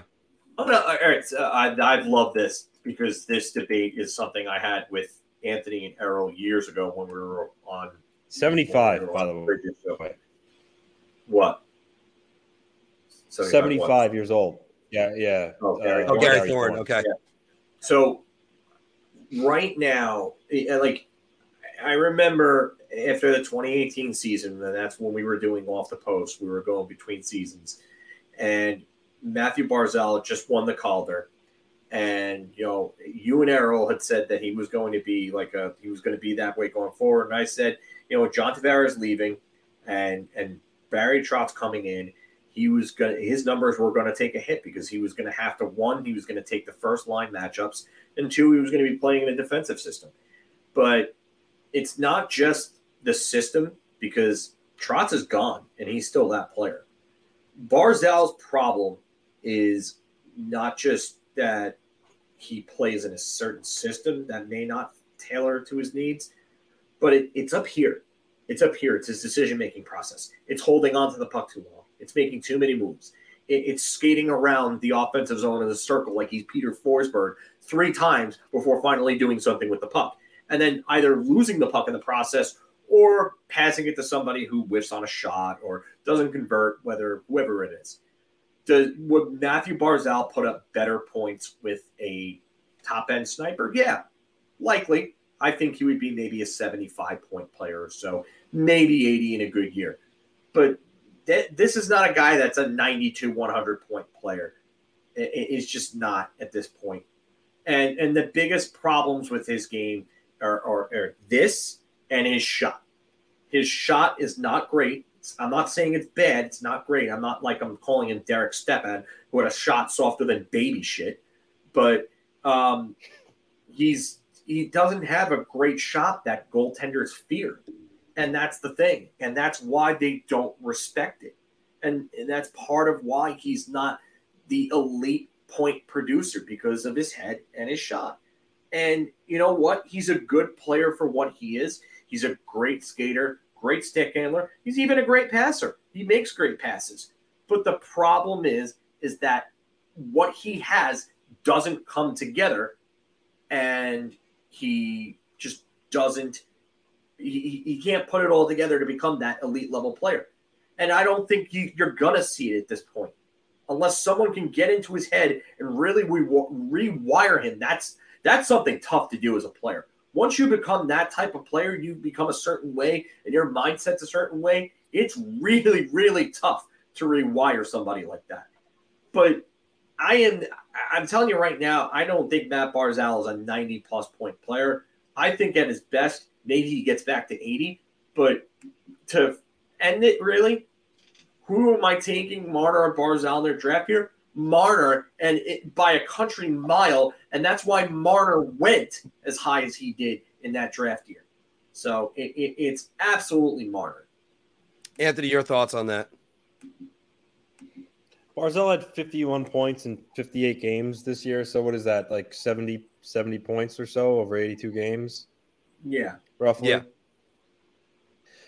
So 70 so yeah, I, I, think 80 points is uh, especially in another system. You know, if he's scoring, let's let's say he's going to be a 70 point player on the Islanders, I think he could be an 80 point player on a more wide open offensive team. Um, but obviously that's not going to happen. He's going to he's going to be on the Islanders for the foreseeable future. So, um, you know, as long as as long as they could get him, you know, if he could build some real solid chemistry with Horvat, which it looked like he had for the few games before he got hurt, um, you know, and Horvat's on point, I don't see any reason why you know Barzal can't score seventy five points next year, um, and that's fine. I'm not I'm not I'm not going to sit there and say, "Damn, I wish he was ninety point player." Uh, I'll take 75 points from him all day. Hopefully, he can get to that level. Um, but I, I, do think again, you know, in another in another system where he could, you know, play fully unreined with his speed and skill, I, I do think he could reach 80. But um, again, he's he's not gonna it's not gonna happen because he's not gonna get traded. So you just have to live with him. Let's say being a 70 point player, and I'll take that if it, if it means winning championships and being a contender you know, I'll, I'll, take that all day than rather having an individual, you know, that's going to score 90 to 100 points, but you don't win. So we'll see what I happens think, going forward. But I think I think Phil hit on a couple things. I think you hit a couple things too. I think the, the guy definitely has the talent. He's a great passer, great skater. Uh, one of the one of the better like I used to say this when his first season came around. He was when he made like the decision, I'm cutting there. He was just amazing. He was like one of the, he just made a step, he was gone. He doesn't shoot the puck enough. And I think also, I know you said that before. And by the way, Phil, I'm getting to that one too. And Anthony, I'm also going to make another point about that, uh, about why he's not shooting the puck sometimes, or why he's overpassing or underpassing or holding on to it too long. Because he, he needs to work on his shot and he needs to get that better. And if he does, look out because yeah, if you, you're telling me Matt Barzal could turn in a 30 goal season, you're looking at maybe a 100 point player. That's how good he could be. However, he's also played in a defensive minded system. They've uh, coached in responsibility to him, and he hasn't exactly had that top flight talented player to play with. Kyle Palmieri is good, uh, obviously, and, and right now Brock, Brock Nelson's passing him. So you got some guys. Imagine if he played with, say, an Artemi Panarin or um, maybe a Timo Meier, somebody that he could just say, "I'm going to get you the puck, you just shoot it," and he would. I think the the hesitation would come out of it, and he would just throw it there, and guy shoots the puck, it goes in. Confidence goes up from there. I mean, who knows? Maybe maybe Oliver Wahlstrom could develop something. Here, if he had some top flight talent, though. Like, what? Here's the counterpoint to that, though. So if he goes and starts doing that, then the, the shot frequency is probably going to go down even more. So while there might be a slight uptick in points, it might not be enough to get him up to like 90, maybe even 80 at that point. Mm. Maybe it gets him from 65 to 75, maybe 80 in a good year. That that's the problem. You're right. It's it's really the shot. Because look at the elite, like look at all the elite centers like the elite level point centers, like Jack Eichel, great shot, 30 goal scorer. Nathan MacKinnon, 30, 40 goal scorer. Sidney Crosby, usually good for 35 to 40 goals a year, has scored 50 before. He's and won two Rockets. 50. I mean, yeah, Crosby run two Rocket Richard trophies. I, I just don't see Matthew Barzal as that and it's not just because I, I don't think the shot will ever get there. I just think he just doesn't have it in his wiring, in his head, to be that guy that shoots enough to where goaltenders start respecting that shot and say, oh, wait, he's not going to pass all the time. He might actually blow one past me. You, Mark, you mentioned you mentioned Brock Nelson, and th- the difference between Nelson and Barzal is Barzal uh, Nelson has and has a elite you know shot and release. I mean, 36 goals last year, 30 37 37 this year. He and Nelson 75 points in 82 games. So Nelson kind of puts Nelson kind of puts a kink in the theory of not being able to produce in a defensive system because you know he's you know he's doing it. But again, the biggest difference is Nelson has a shot that goalies know that he could beat him clean with. So they when he has when he has the puck, they have to they have to respect his shot. And now what it's doing is he's also had what 39 assists last year. So he's also passing more too. Um, whereas Barzal goalies know that he's going to pass. That's actually With a Nelson, great point. I, I, I, am sorry, but I, I got to say oh, something go. right off the top of my head, then I'll let you finish. But yep. the Nelson improved himself in this system, and he was a guy that was a loafer, was a one-way player, was hardly inconsistent. You know me, I like Nelson going back to North Dakota, and I was all over him for years. And then all of a sudden, he improves under Trotz, and he improves again these last two years. So why is it that Barzal, who's more naturally talented, can't do that, but Nelson can? I think it's because also it's, everybody's selling on Barzal to pass all the time, and now he knows, and I think he's overthinking. And the worst decision is indecision, because you're you're going. Oh wait, should I go there? No, should I get there? Matt Barzal was more instinctual his first few years, even under Trotz, and uh, it, he has. We, we've we remember the goal against the Sabres. I'm going to bring that one up. Has nothing to do with a great shot or anything, but it does have to do with creativity and the balls for a guy to try that. That was unbelievable. Where's that guy? Where is that guy right now? Now, there's is it possible for his game to be there? Yeah. And also, by the way, he's a guy that wanted to stay with the Islanders as opposed to say when Tavares. I do think Tavares wanted to stay. We talked about that. Tavares left. So all these things can be commendable. There's room for improvement in his game, and we've seen him at his best, and we've also seen him at his worst.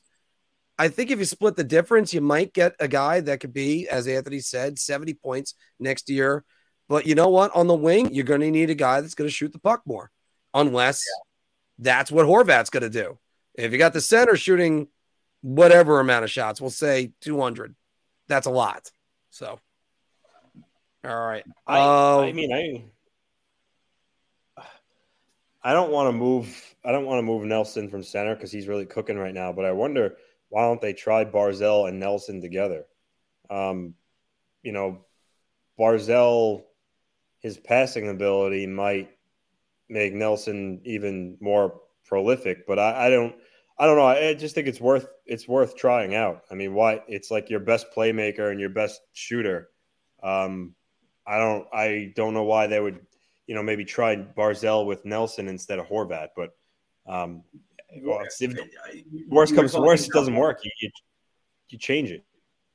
What? Anthony, you were saying Nelson on wing on Barzal's wing. Well, I said I don't. I said I don't want to move Nelson from center because he's really comfortable and cooking right now. So then I said, why not just put Barzell on Nelson's wing rather than Horvat's? Okay. As the center. I was going to say, I, you got a good two way center there. I wouldn't mess with that. Yeah, no. uh, Stade. He's been playing wing basically since Horvat got here, so we're gonna, just going to anticipate that. Even though Lou did say they have five good centers. By the way, Phil, Rangers keep or trade their first round pick? Uh, keep. Uh, I, I, don't, I don't see a scenario in which they trade it unless somebody becomes available. Maybe they jump in on Pierre Luc Dubois, even though I just I don't see that happening at all. But if, if they decide to jump in on him or someone like that, then they would trade that first round pick unless they can find some sort of young, cost controlled, like top level talent that becomes available that's the only way that I see them moving their first round pick because I, I just, I you're going to need these picks, and you, this team is coming to a cap crunch. I, I just I don't see it. I don't, Anthony, I, Wicked is asking over under on Horvat's point productions next season, assuming he's healthy, 65. I would say about 65. Um, you know, even even Lou actually recognized when he talked about Horvat and how after Barzal got hurt, you know, he struggled. He recognized that he's like, I know he's like, I know it, he was scoring at a 50 goal pace. He's like, but going forward, we realistically expect him to be, you know, a 30, 35 goal guy. So I think even the Islanders brass, um, you know, realistically knows he's not going to score at the level he did last year, but 30 goals is a is a realistic, you know, expectation of him. So yeah, I, I, think Horvat going forward being a 30 30 guy, so only you know, 30 goals, 30 assists, 60 points, 65 points. Um, I think that's, I think that's, uh, I think that's, you know, what I think it's realistic. So him with Barzal, if they're healthy, yeah, I say 65 points is kind of right on target. Uh, I would have to say probably in that area just to make it 65 and a half. So I have to say an over under. I got a good feeling about him next year. I think he's going to be more settled in. I think he's going to have with with the Islanders. Live it. He's going to have a house here. He's going to have a situation yep. ready to go, yep. and it it's not like he was traded midseason. People forget about that. Having your family around all the time and being completely settled yeah, and, your kids in school. That's what he said too. He said, you know, he and, you know, his it took him a while to get settled. You know, his family didn't get there um, until later on, and I think he's just going to be more comfortable this year. You know, full training camp, really, you know, on, first one under his belt. You know, get build chemistry from day one. Um, yeah, so I think he's going to be. I think he's going to play more like the Horvat he did when they first acquired him when before Barzal got hurt than he was the Horvat, you know, towards the end of the year. Right, like 70 points is a career high, and he blew away his career high, which was 61. that was back in 2019. But the guy consistently has been a 20 to 27 goal scorer, 31 last year, and then now 38 in with the Islanders. And if uh, I, I just, I've said this before, I think this guy perfectly fits the New York Islanders and what they do. And I actually think you might see something closer to 70. I'm not going to blow it away. Maybe, maybe a little bit, but I'm not saying that's a bad thing in any way because I think Bo Horvat does a lot more for the team. And I started pointing yeah. over here, Anthony, because I think there's going to be a letter right there next year. So, and in maybe what is it, three maybe. more years? What's it? Uh, three more years on Anders Lee. I believe so. Yeah, three. He signed. Okay. Yeah, he signed a seven-year deal. Um, yeah, I think, I think three. Yeah, I think it's three more years. Okay, because once that's done, that's going to be a C on Bo Horvat. Well, uh, let's let me he leaves, and I, I think it's definitely going to be him. Uh, John's asking six defenseman for the Rangers, free agent or from the system, uh, I think they're going to want it to be Matthew Robertson. They've been hoping on it, but Philk has not been optimistic about that. I was going to ask him about this. I'm going to say it's it's. Uh, I think it's, a, it's, I think it's going to be somebody from the system because they already got Ben uh, Ben yeah. Harpur signed for next year. I think it's a veteran, yeah, veteran D. Hopefully, they don't sign Patrik Nemeth for absolutely no reason. Yeah. All right, guys, we're gonna wrap it up right here. Thanks everybody for being with us, and uh, it is going to be oh, it's to be a long, silly season. Next week, we're to be covering a lot of the draft, and hopefully, we'll be covering the draft at the draft. That'll also be nice. Everybody, thank you very much, and we will see you next week.